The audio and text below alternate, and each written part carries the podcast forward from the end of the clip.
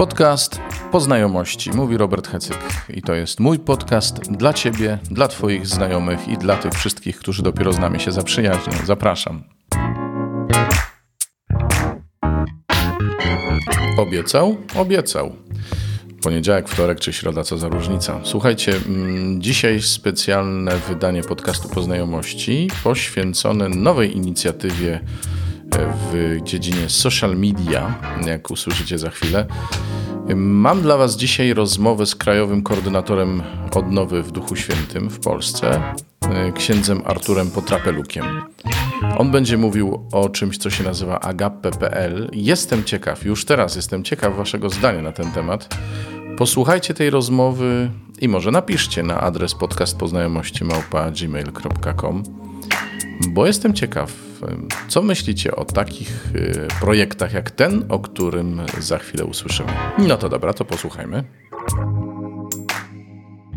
Ksiądz Artur Potrapeluk, krajowy koordynator ruchu odnowy w Duchu Świętym i koordynator tejże odnowy w archidiecezji lubelskiej oraz założyciel, i teraz nie wiem czy dobrze powiem, sieci lub platformy internetowej agap.pl.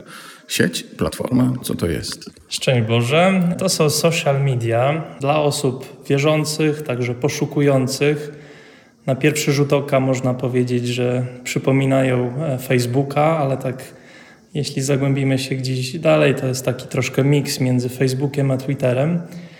Jest to jedna część większego projektu, ponieważ dalej myślimy też o takiej platformie podobnej do YouTube'a, do SoundClouda, o platformie edukacyjnej z webinarami, kursami i też o własnym sklepie z aplikacjami chrześcijańskimi. Właściwie już tych naszych aplikacji też już pewnie będzie około 10. Mają być to głównie narzędzia dla wspólnot, dla ludzi, którzy formują się, poszukują Pana Boga w taki sposób właśnie, by, by dać im pewne narzędzia do ewangelizacji, do tworzenia społeczności ludzi wierzących, wzrastania w niej. Ewangelizacja, czyli wyjście na zewnątrz, a my się tu grodzimy troszeczkę? Na pierwszy rzut oka można powiedzieć, że rzeczywiście może być to jakaś bańka, bo przecież mamy wychodzić do świata, ale z drugiej strony chcemy stworzyć takie miejsce, w którym w łatwy sposób możemy dotrzeć do ludzi wierzących. Ostatnio dzielił się ze mną swoim świadectwem znajomy ksiądz, duszpasterz młodzieży, który właśnie z młodzieżą nakręcił filmik dla młodzieży, całą taką serię filmów. Pierwszy film miał 80 tysięcy wyświetleń, ale gdzieś właśnie w tych algorytmach podpadł powiedzmy pod treści chrześcijańskie i kolejne serie tych filmów no, nie mogły przekroczyć tysiąca. Jest to pewna odpowiedź nasza na taką sytuację. Można też zapytać, dlaczego katolicy robili własne szkoły katolickie na przykład. Mhm. Chcemy tworzyć właśnie takie miejsce w duchu chrześcijańskim, w duchu katolickim, rozwijać je. Też zauważyłem ciekawą rzecz. Takie małe społeczności mają swoje social media, jak powiedzmy Wolni Słowianie, czy osoby, które tworzą w Polsce jakąś małą grupę religijnego kultu ale mają swoje social media, też, też się gromadzą. Dlaczego my mielibyśmy tego nie robić? Czy to będzie sieć, którą tworzą przede wszystkim użytkownicy, czy to będzie twór trochę moderowany, inspirowany przez jakąś grupę założycielską? Tworzymy różne zespoły, między innymi zespoły moderatorów. W ostatnim czasie platforma Agape została objęta patronatem Krajowych Służb Komunii. E, jest przygotowywana również w siedmiu językach, więc być może za jakiś czas Pojawi się też w innych krajach z błogosławieństwem Haris. Jest taka możliwość. Chcemy stworzyć na początku grupę osób, czy też społeczność, która będzie taką społecznością samooczyszczającą się. To znaczy, że przez dotarcie do różnych środowisk chrześcijańskich, katolickich, poprzez naszych też ambasadorów, którzy będą obecni na różnych wydarzeniach, chcemy rozdawać linki e, umożliwiające zaproszenie innych osób, więc każdy nowy użytkownik będzie mógł zaprosić 10 innych użytkowników.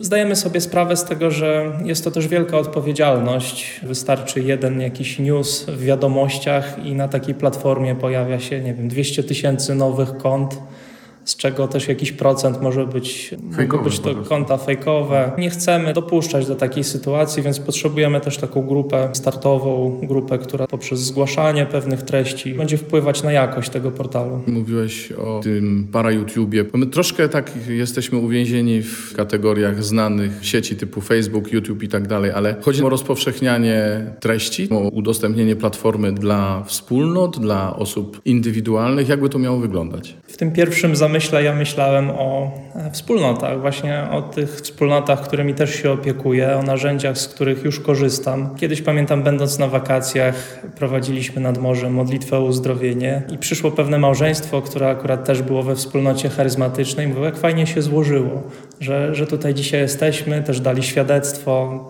takie bardzo budujące.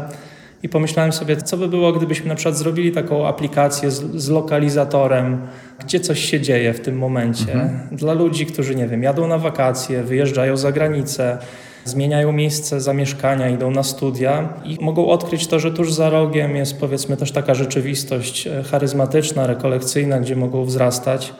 Więc z jednej strony no możemy powiedzieć, że jest to jakaś taka bańka, a z drugiej strony jest to narzędzie i to głównie o to nam chodzi, żeby stworzyć narzędzie. Jednym z takich narzędzi też na przykład są zbiórki, dzięki którym bez jakichś większych formalności każda osoba, wspólnota, parafia będzie mogła podpiąć swoją kartę kredytową czy też konto powiedzmy na PayPal i w ten sposób, bez jakichś tam większych weryfikacji, zbierać na swoje cele.